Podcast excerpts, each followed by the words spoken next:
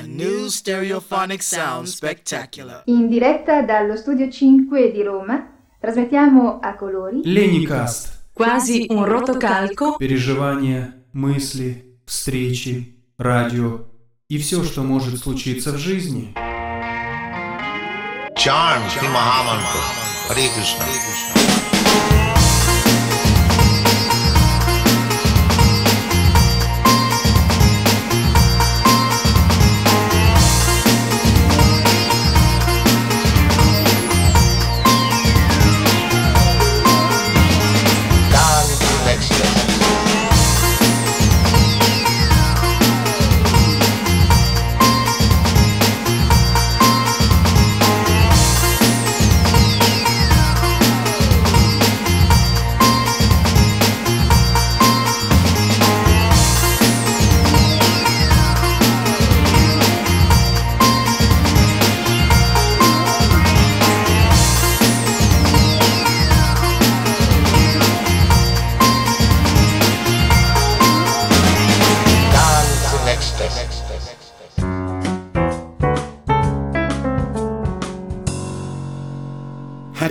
Bol, carissimi amici, e benvenuti alla settima puntata della terza stagione di Lennycast.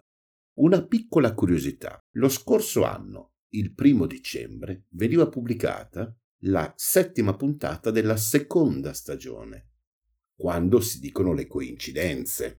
Vabbè, bando alle ciance ed andiamo a ascoltare insieme quali sono gli ingredienti di questo episodio. Sommario della puntata. Oggi è il primo dicembre, come ho detto in apertura, ed è la giornata internazionale per la lotta contro l'HIV. In questo episodio la nostra scrittrice Viviana Gabrini ha un'intervista in esclusiva a Pigi e Franco, una coppia gay siero-discordante. Cosa significa siero-discordante? Lo scoprirete ascoltando questa versione speciale del suo bazar. Finalmente torna e per la prima volta in questa terza stagione Pietro il Librivoro. Ci parlerà della autobiografia di Drusilla Foer. E per finire abbiamo la nostra Sabrina con le sue ricette al telefono. Io vi ricordo che questo, come tutti gli altri episodi, sono ascoltabili sulle maggiori piattaforme di streaming, quali Spotify, TuneIn, Deezer, oppure potete ascoltarci attraverso gli smart speakers, Google Home e Amazon Alexa. Ovviamente vi ricordo che se volete interagire con noi, commentare le nostre puntate oppure fare domande a qualsiasi membro del cast, c'è la nostra pagina Facebook. Cercate Lennycast nello spazio di ricerca del noto social. Benvenuti a tutti e tutte. Buon ascolto. Was cool. Yeah, yeah.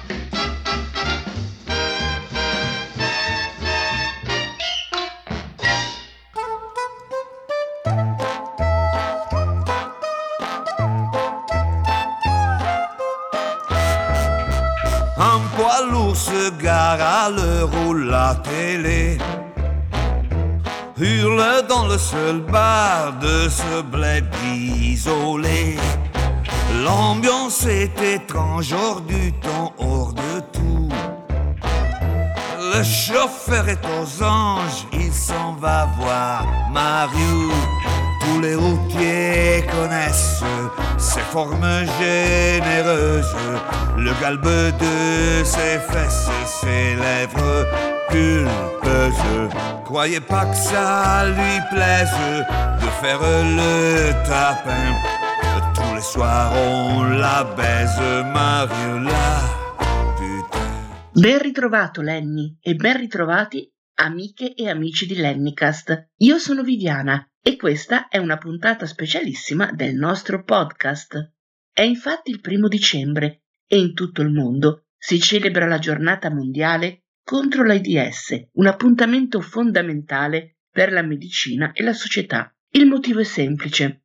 Anche se oggi l'attenzione è rivolta alla pandemia da Covid-19, la diffusione del virus dell'HIV è ancora preoccupante. L'obiettivo fondamentale di questa giornata mondiale, istituita per la prima volta nel 1988, è la continua sensibilizzazione nei confronti di un'epidemia che ha raggiunto il picco nel 2004, ma che ancora nel 2019 contava ben 690.000 vittime per malattie opportunistiche legate all'AIDS nel mondo. Numeri senz'altro in miglioramento e che lasciano ben sperare, ma che non possono ancora rappresentare la sconfitta definitiva del virus. Sebbene la diffusione dei farmaci ha raggiunto altissimi livelli qualitativi, quasi inimmaginabili solo fino a pochi anni fa, e lo stesso vale per la prevenzione, c'è sempre bisogno di mantenere alto il livello di attenzione. La giornata mondiale contro l'AIDS serve proprio a questo, mantenere alta l'attenzione tra i più giovani, ma non solo,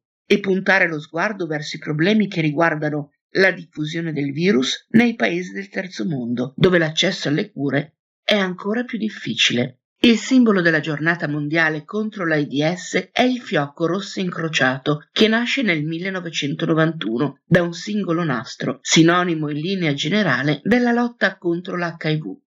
Perché è così importante la giornata mondiale dell'HIV? In primo luogo perché deve ricordare a tutti che questa epidemia, anche se ha rallentato notevolmente la diffusione ed è più facile da contenere rispetto al passato, è ancora mortale o comunque impone numeri difficili da gestire per la sanità mondiale. Ad esempio, 26 milioni di persone accedono alla terapia antiretrovirale, dato aggiornato al mese di giugno 2020. Al 2019 circa 38 milioni di individui nel mondo convivevano con una diagnosi di positività al virus dell'HIV. Soltanto nel 2019 sono state diagnosticate 1,7 milioni di nuove infezioni da HIV. Dall'inizio dell'epidemia al 2019 circa 75,7 milioni di persone hanno contratto l'AIDS. Infine il dato più difficile da commentare. Dal 1981, anno in cui per la prima volta venne identificata la nuova patologia e fino alla fine del 2019 32,7 milioni di persone sono morte per malattie opportunistiche legate all'AIDS.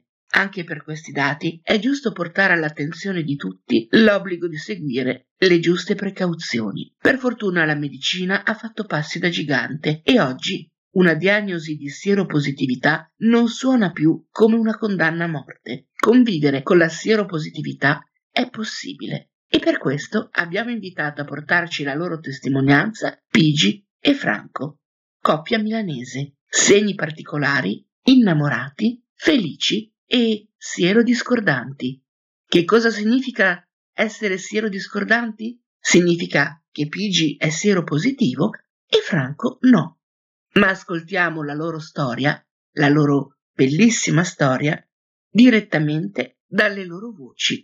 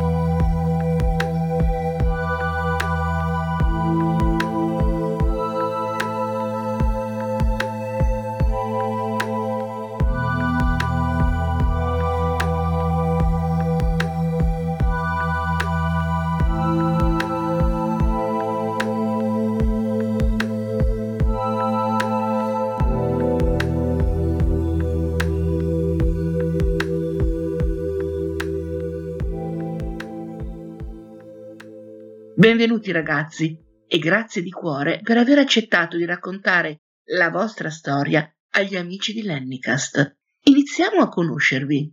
Franco, ci presenti PG? Ciao, allora PG è quello che viene definito un long term survivor, è un classe 57, adora i cani, ha un cuore d'oro, è un ottimo chef e sembra Babbo Natale. Gli piace leggere e vedere i telegiornali per poi arrabbiarsi, come faccio io, ma a differenza di me adora il bricolage e i lavori manuali. Comunque è l'unica persona con cui avrei potuto vivere un lockdown intero in un bilocale. Ciao Pigi, ci spieghi chi è Franco? Ciao anche da me. Franco ha 44 anni, è bello, alto e robusto, ha una lunga barba nera, è mezzo veneto e mezzo campano, parla sia trevisano che napoletano, oltre italiano, inglese e un po' di giapponese. È estremamente intelligente e il fatto che abbia terminato gli studi con la scuola dell'obbligo è stato uno spreco di capacità, ma è riuscito ugualmente a studiare le cose che lo interessavano, sia come autodidatta, eh, sia grazie alle persone che ha frequentato, che ha incontrato. Da quanto tempo state insieme e da quanto siete sposati? A dicembre sarà il nostro anniversario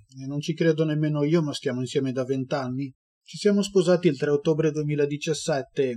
Come sopra, ancora non mi sembra vero. Che cosa significa essere una coppia siero-discordante? Eh, dunque, essere coinvolto in una coppia siero-discordante, diciamo che il significato è cambiato nel tempo. Anni fa significava attenzione costante dalla mattina alla sera in ogni circostanza. Occhio che Peggy non si ferisse, occhio quando giochiamo a letto e anche occhio quando gli capita un raffreddore o un'influenza che a lui non passano più. Oggi siamo più rilassati, almeno io lo sono. Luigi è fisicamente invecchiato molto rapidamente ed è estremamente delicato, ma in fin dei conti, quei farmaci, la sua viremia è azzerata. Insomma, basta solo ricordarsi di prendere le medicine. Eh, confermo. Eh, il significato di essere una coppia solo discordante è cambiato nel tempo. Che per tanti anni ho cercato di evitare ogni rischio, sia nella vita di tutti i giorni che nei rapporti sessuali. Forse in me c'era anche un senso di inferiorità rispetto a quanto potesse offrire nella coppia. Eh, non è stato facile mantenere un equilibrio accettabile, un equilibrio psichico in questi quasi 40 anni di seropositività.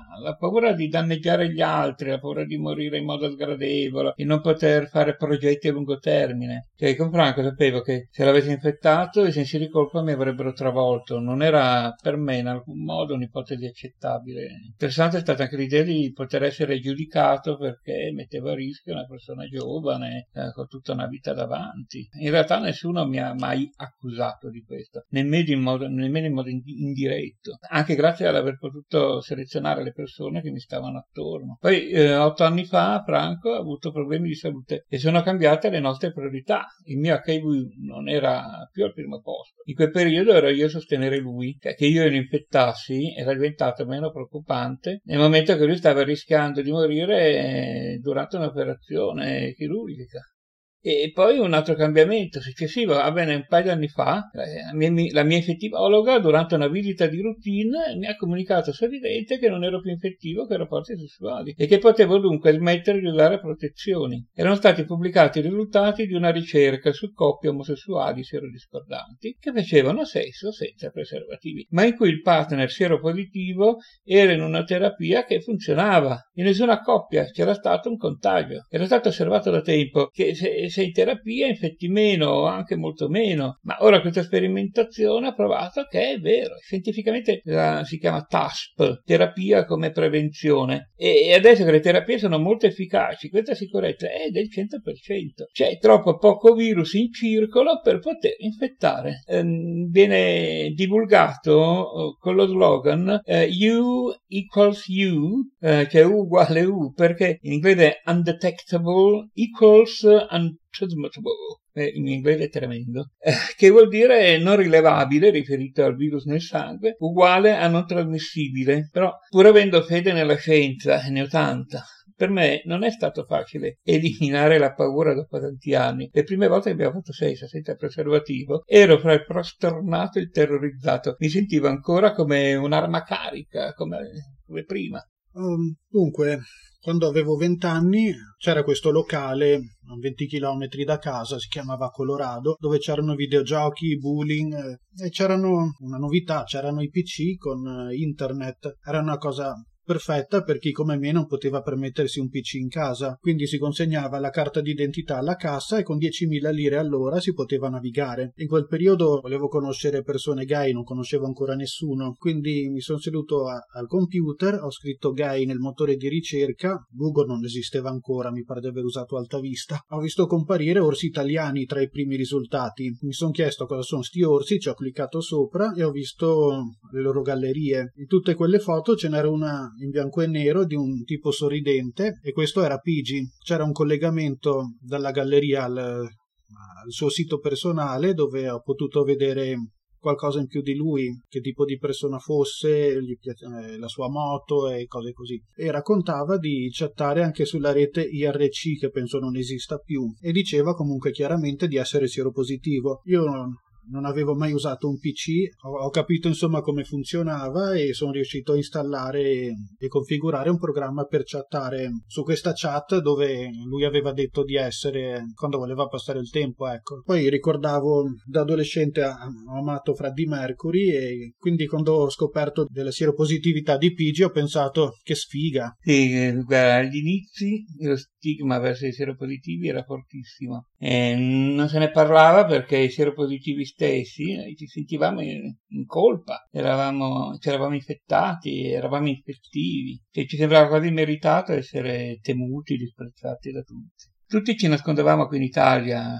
all'estero, eh, in Germania, in Francia, in America meno. Facevi sesso con uno sconosciuto e non glielo dicevi e poi dopo ti sentivi una merda per un mese. O eri terrorizzato che lo scoprisse bisognava riuscire a dirlo. Ho deciso di rendere nota la mia seropositività a tutti, amici, parenti, conoscenti e agli estranei. Ho iniziato scrivendo in un articolo su Babilonia eh, nel 1997, l'ho dichiarato, eh, era l'unica rivista gay dell'epoca. E poi era appena arrivato internet, qui ho fatto una pagina web personale dove parlavo di tutto di me, le cose belle, le cose brutte e anche che ero seropositivo. E volevo far vedere che anche se ero seropositivo avevo una soddisfazione recente vita sessuale, nonostante il virus, nonostante l'età non giovane, nonostante il sovrappeso, nonostante tutta queste, questa sessualità non convenzionale. Cercavo di dimostrare che si può essere seropositivi ed essere felici e che lo si poteva dire in giro. Franco è capitato casualmente sulla pagina, gli sono piaciuto pur essendo seropositivo e da lì è iniziata l'amicizia. Che poi sono stato anche attratto proprio dal suo essere così aperto e così naturale, ecco. PG per anni una diagnosi di HIV suonava come una sentenza di morte. Quando hai conosciuto Franco e hai capito che non era una storia passeggera, non hai avuto paura di legarlo a te? Certo, quando l'ho conosciuto mi piaceva davvero molto. Eh, siamo diventati amici perché pensavo fosse troppo giovane perché gli rovinassi la vita, aveva vent'anni meno di me. Mi sono, proposto, mi sono, proprio guardato bene dal proporre fidanzamento.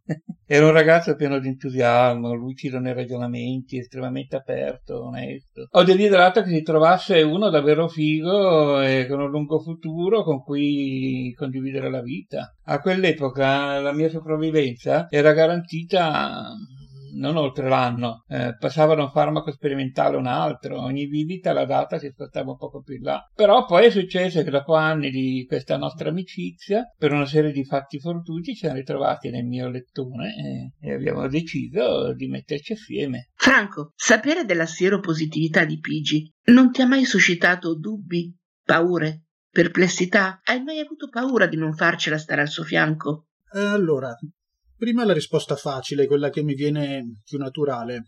Cioè, sì, ho, ho avuto paura, non molto adesso e non all'inizio della nostra relazione, perché ero giovane e poi ero totalmente cotto e poi pensavo che lui, milanese, colto e inserito nell'ambiente gay locale, si sarebbe stancato di me che invece venivo da un paesino in mezzo al Veneto ed ero operaio già da subito dopo le medie. Oggi non ho paura di non riuscire a stargli vicino se si dovesse ammalare, ho paura che possa soffrire per qualunque cosa, cioè che si ammali o che inciampi nel tappeto del bagno, per dire. Ecco cosa mi spaventa. Poi per la prima parte della domanda quando è morto Freddie Mercury nel 91, eh, termini tipo gay e i suoi affini improvvisamente hanno smesso di essere offensivi in tutta la scuola media statale di Volpago del Montello, cioè dove abitavo. Quindi da allora, in seguito, ho cominciato a leggere tutto quello che mi capitava a tiro sull'argomento AIDS, in libreria, biblioteca. Cioè, ero gay e non sapevo proprio niente sul mondo gay reale. Volevo almeno sapere più cose possibili su questa peste del 2000, come si chiamava allora. E quindi scoprire della sieropositività di PG mi ha fatto solo pensare che fosse sfortunato. Sapevo benissimo che un abbraccio non, non poteva essere foriero di contagio. Infatti, quando ho visto nella sua pagina che era sieropositivo, ho pensato che ha avuto veramente una botta di sfiga, chissà quando. Quindi ci siamo conosciuti in, ehm, in questa vecchia chat solo testo e ci siamo incontrati sei mesi dopo circa e lui eh, non faceva altro che rassicurarmi questo non è pericoloso, questo non è pericoloso, stai tranquillo. Cioè, non ho mai avuto dubbi né paura né perplessità, ero già molto informato. Come hanno reagito amici e familiari alla vostra storia? Eh, dunque, nel mio caso, tutti gli amici della zona intorno a casa mia sapevano tutti della mia omosessualità e andava bene così a tutti. Poi la notizia che il mio fidanzato fosse sieropositivo, nessuno ha battuto ciglio, ecco. Persi qualche amico di serie B che mi disse che voleva che la mia omosessualità rimanesse un segreto solo tra noi. Quindi è stata una liberazione non, più, non dover più avere a che fare con queste persone. Comunque, tanti anni fa dissi ai miei genitori di aver conosciuto un ragazzo milanese gay sieropositivo. Mi hanno chiesto ma la sua famiglia lo aiuta e in seguito nessuno mi ha più chiesto nulla. Non avevo neanche specificato comunque che fosse Pigi questo ragazzo milanese.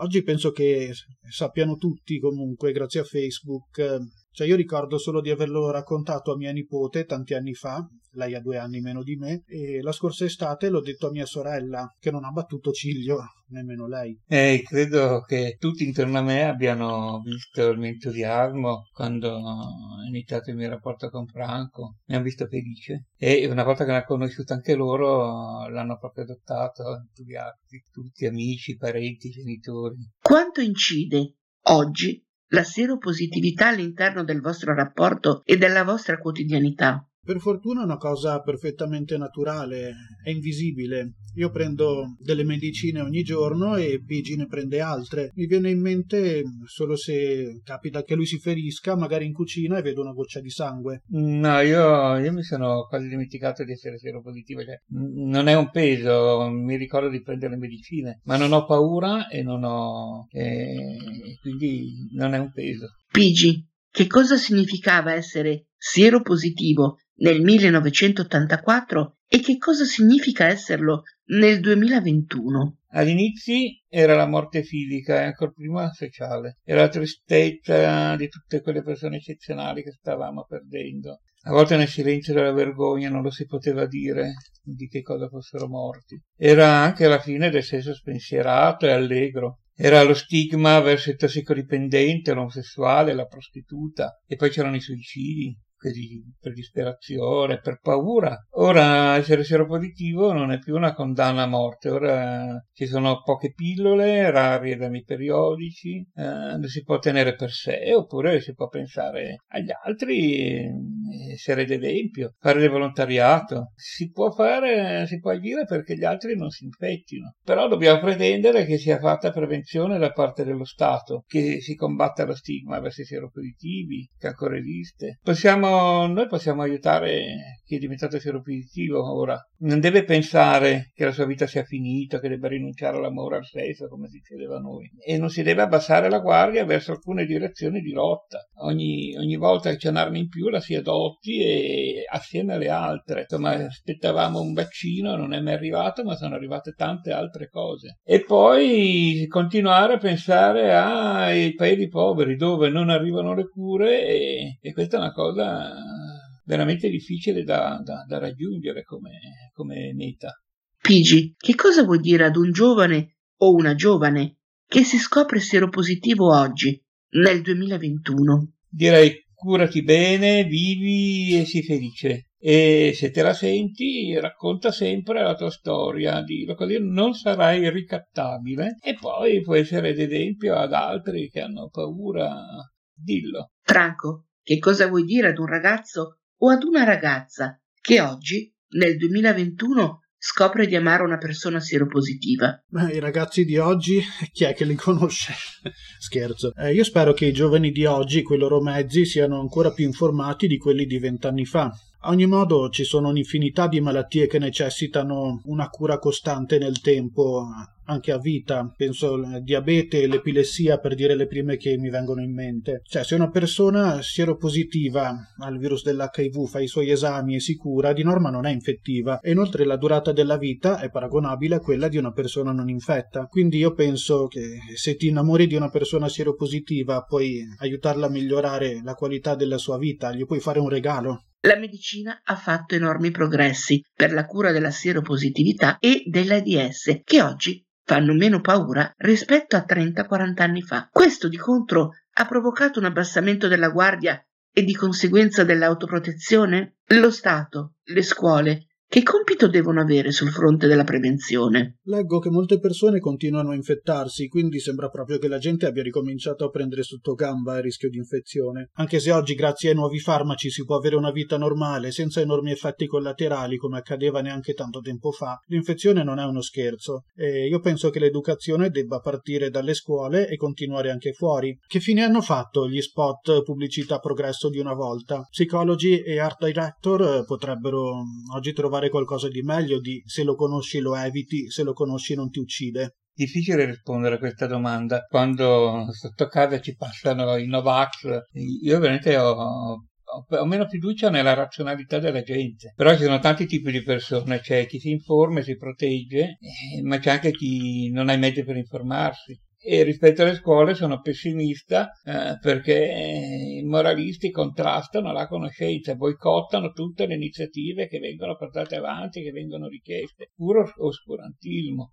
Però ci sono nuove strade per la prevenzione. Una di queste è la PrEP, la terapia pre-esposizione. Se assumi da siero negativo una terapia contro l'HIV, sei protetto dall'infezione. Che la terapia può essere assunta con continuità da chi fa sesso con una certa costanza, oppure a richiesta, cioè poche pillole solo quando si decide di non avere un rapporto sessuale. Più che per il costo del farmaco, che si aggira ormai solo sui 50 euro al mese perché è scaduto il brevetto, che costa per gli esami delle altre malattie a trasmissione sessuale, che sono obbligatori per chi vuole fare la PrEP. È una terapia con pochi effetti collaterali e si può sospendere tutte le volte che si vuole. Cioè dobbiamo capire che ci sono persone che proprio non sopportano il preservativo, non riescono a usarlo. E poi ci sono persone che vogliono fare sesso senza freni eh, alterate, stati d'alterazione dopo aver bevuto. Eh, ci sono persone a rischio di stupro, persone che fanno sesso per lavoro e, e ci sono anche persone che semplicemente hanno paura di infettarsi e questo blocca la loro vita sessuale. Anche una paura immotivata.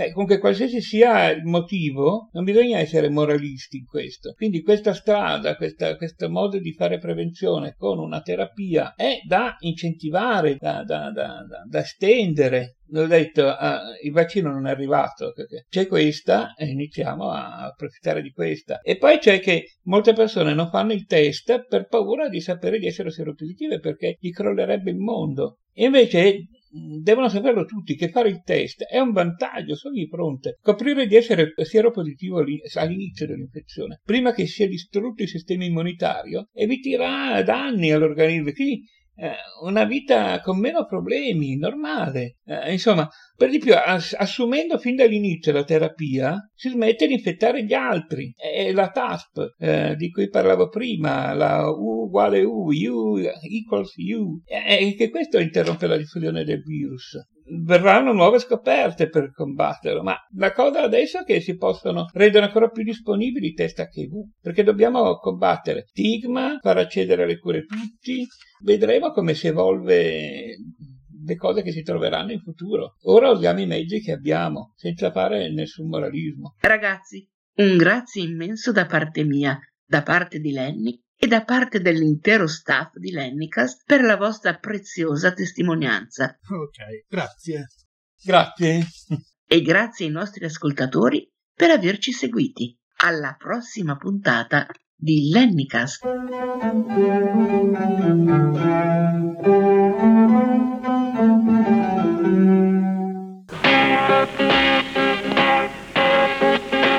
Y ahora un disco.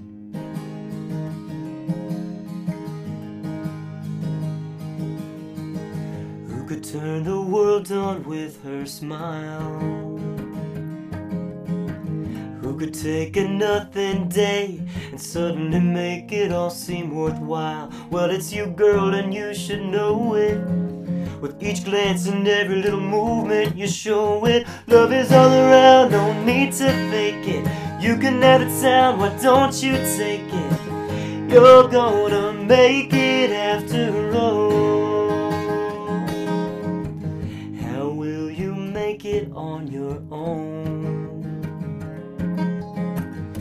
This world is awfully big, and all this time you're all alone. Well, it's time that you started living. It's time you let someone else do some giving. Love is all around, don't need to fake it. You can have it sound, why don't you take it? You're gonna make it after all. Love is all around, don't need to fake it. You can have it sound, why don't you take it? You're gonna make it after all.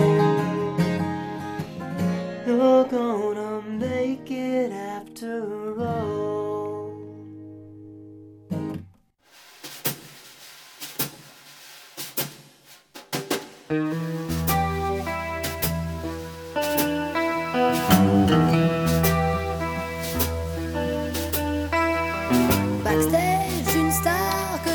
Depuis 25 ans. Je n'en reviens pas, mater un monstre sacré. Comment je me suis faufilé là avec de faux laissés passer. Présentez vos papiers, disait le rôde à l'entrée. Sur le tard, le démon de midi a réveillé mes talents de groupie. Backstage, une star que j'aime depuis 25 ans. Ornella, buongiorno, sono la signora, la disturbo? Come ovviamente? Ma che risposta è ovviamente? Ma lei è veramente una carogna, eh? Ma la smetta di... Va bene, senta, sono disperata, lei mi deve aiutare. Sono disperata, sono tre giorni che cerco gli orecchini di Van Cleef della nonna. Li ho cercati dappertutto, in cassaforte non ci sono, nelle borsette non ci sono, nei paltò, ho, proprio li ho smarriti, non so, sono disperata, sono di... Come ce li ha lei? No, no, no, no, ha fatto benissimo a prenderli. Lei può prendere quello che vuole. Tanto lo fa già, ecco. Eh, sì. Oh, questo è il dilemma. Come mai Ornella ha preso gli orecchini di Drusilla Foere, gli orecchini costosissimi e antichi di Van Cleef?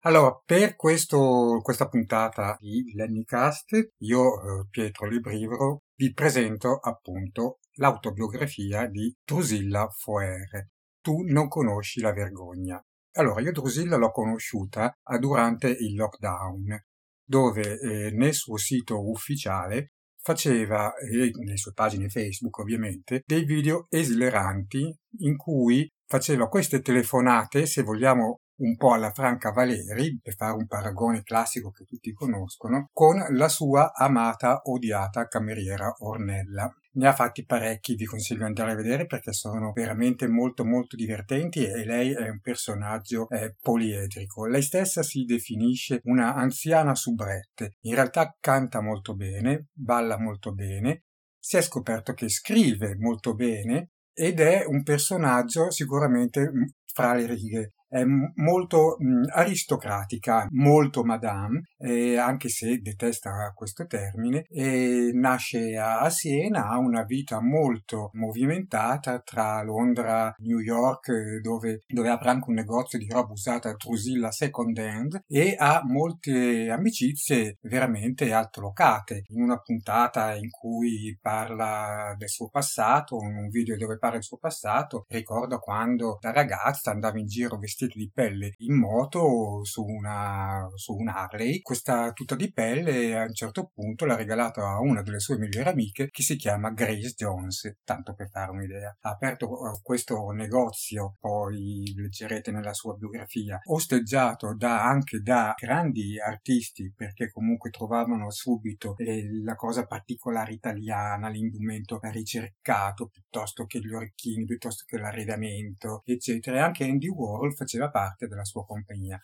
Ora non vi svelo effettivamente chi sia Drusilla Foer, perché è un personaggio che va capito e studiato. Ha una mentalità apertissima e nonostante, come dice, la sua età, e effettivamente dà il filo da torcere a livello di ragionamento e apertura mentale anche ai ventenni di oggi. Ora, il personaggio Drusilla Foer è molto eh, noto perché comunque ha recitato anche con, eh, in un film di Ozpetek ed è spesso ospite nei vari programmi televisivi dove incanta soprattutto per la sua, ripeto, intelligenza ed eleganza, una regina veramente di stile. Questa biografia ripropone Drusilla nella sua quotidianità, nel suo passato, eccetera, e mi piace raccontare, come lei stessa fa spesso, il motivo, la motivazione per cui ha chiamato il suo libro Tu non conosci la vergogna, perché poi questa frase eh,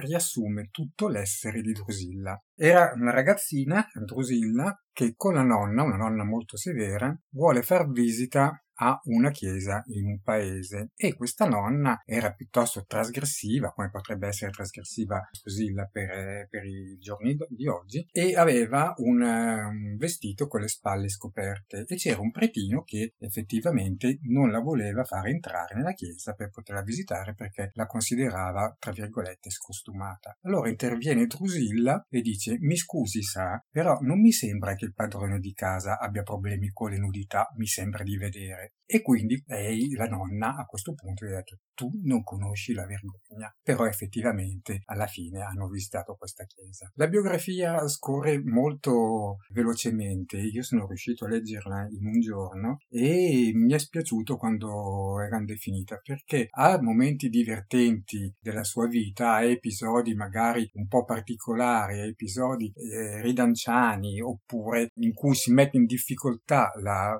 si cerca di mettere in difficoltà eh, Drusilla, lei riesce sempre a essere vincitrice grazie alla sua arguzia e eh, al fatto appunto che non conosce la vergogna, ma ha, come dice lei, ho sempre avuto appuntamento con il pudore, che è una frase bellissima. Da questo libro dà spunti anche di riflessione e molte volte è anche commovente. Ci sono delle storie che veramente fanno venire il magone, soprattutto per chi ama eh, Drusilla Foer. Io spero che comunque esca anche una versione audiolibro dove la stessa Drusilla legga la sua biografia perché sì, è vero, leggendola sembra, sembra, di sentirla parlare, però sentire la sua voce raccontare il suo vissuto, il suo passato, sarebbe una cosa divertentissima. Il libro è un viaggio fatto appunto con Drusilla ed è veramente una poesia pura. E volevo ringraziare personalmente Drusilla per aver condiviso con noi la sua vita tra tante storie appassionate ed estremamente eleganti che compongono i ritagli delle vite della stupenda attrice. Posso dire che non è mai scolta- scontato, non è mai volgare, anzi è sempre divertente. E a questo punto io vi lascio con uh, una frase che vale la pena citare tratta dal libro.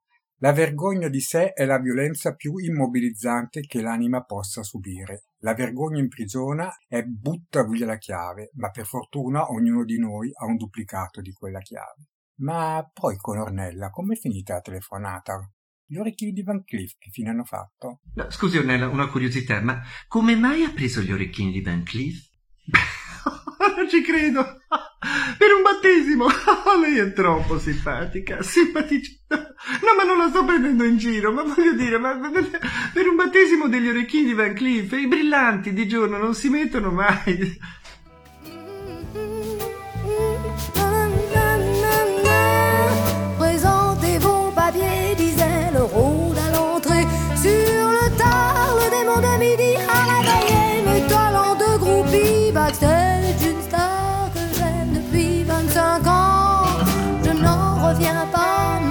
Un monstre sacré. Je suis backstage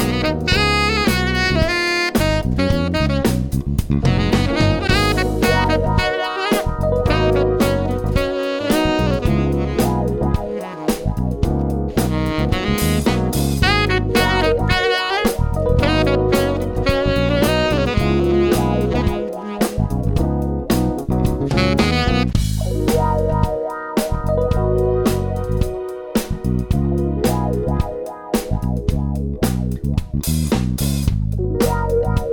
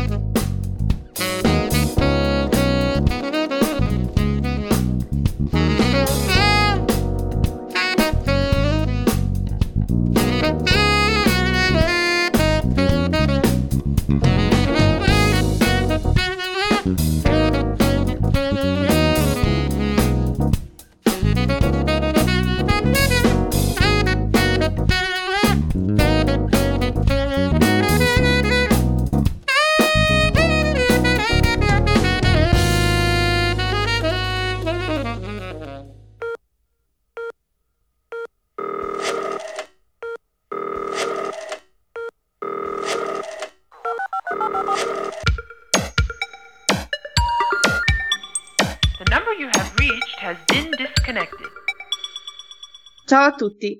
Oggi come ricetta andrò a elencarvi gli ingredienti di un piatto veloce, buono e soprattutto con questo freddo anche caldo. Allora, oggi faremo i passatelli. Per fare questa ricetta ci serve 200 g di formaggio grattugiato grana, 200 g di pane secco, se non avete abbastanza pane secco va bene anche pane grattugiato, sale, un cucchiaino, noce moscata quanto basta e dopo andremo a mescolare tutto. Va bene farlo nel bimbi, a mano, con qualsiasi cosa. Poi aggiungiamo 4 uova e impastiamo ancora. Va bene anche usare uno schiacciapatate.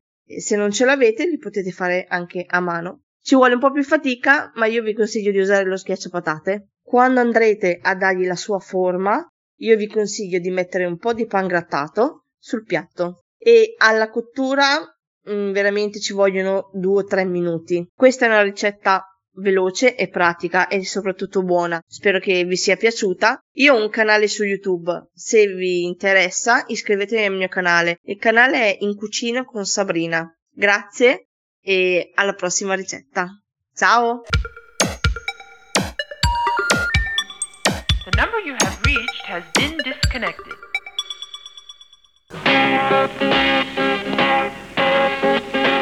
Y ahora, un disco.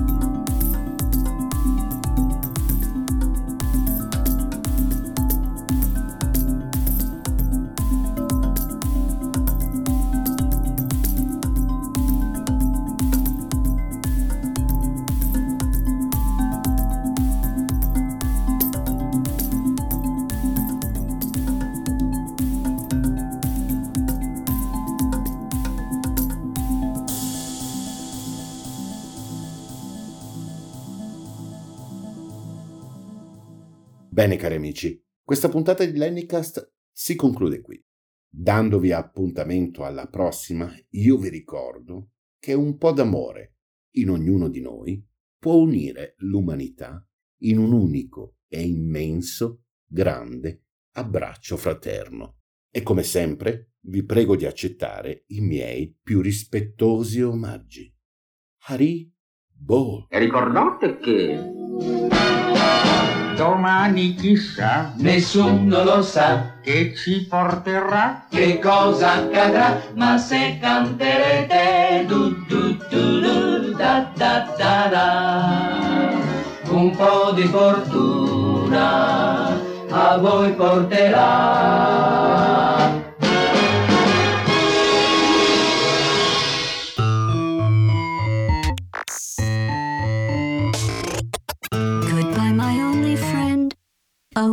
Did you think I meant you? That would be funny if it weren't so sad. Well, you have been replaced. I don't need anyone now. When I delete you, maybe I'll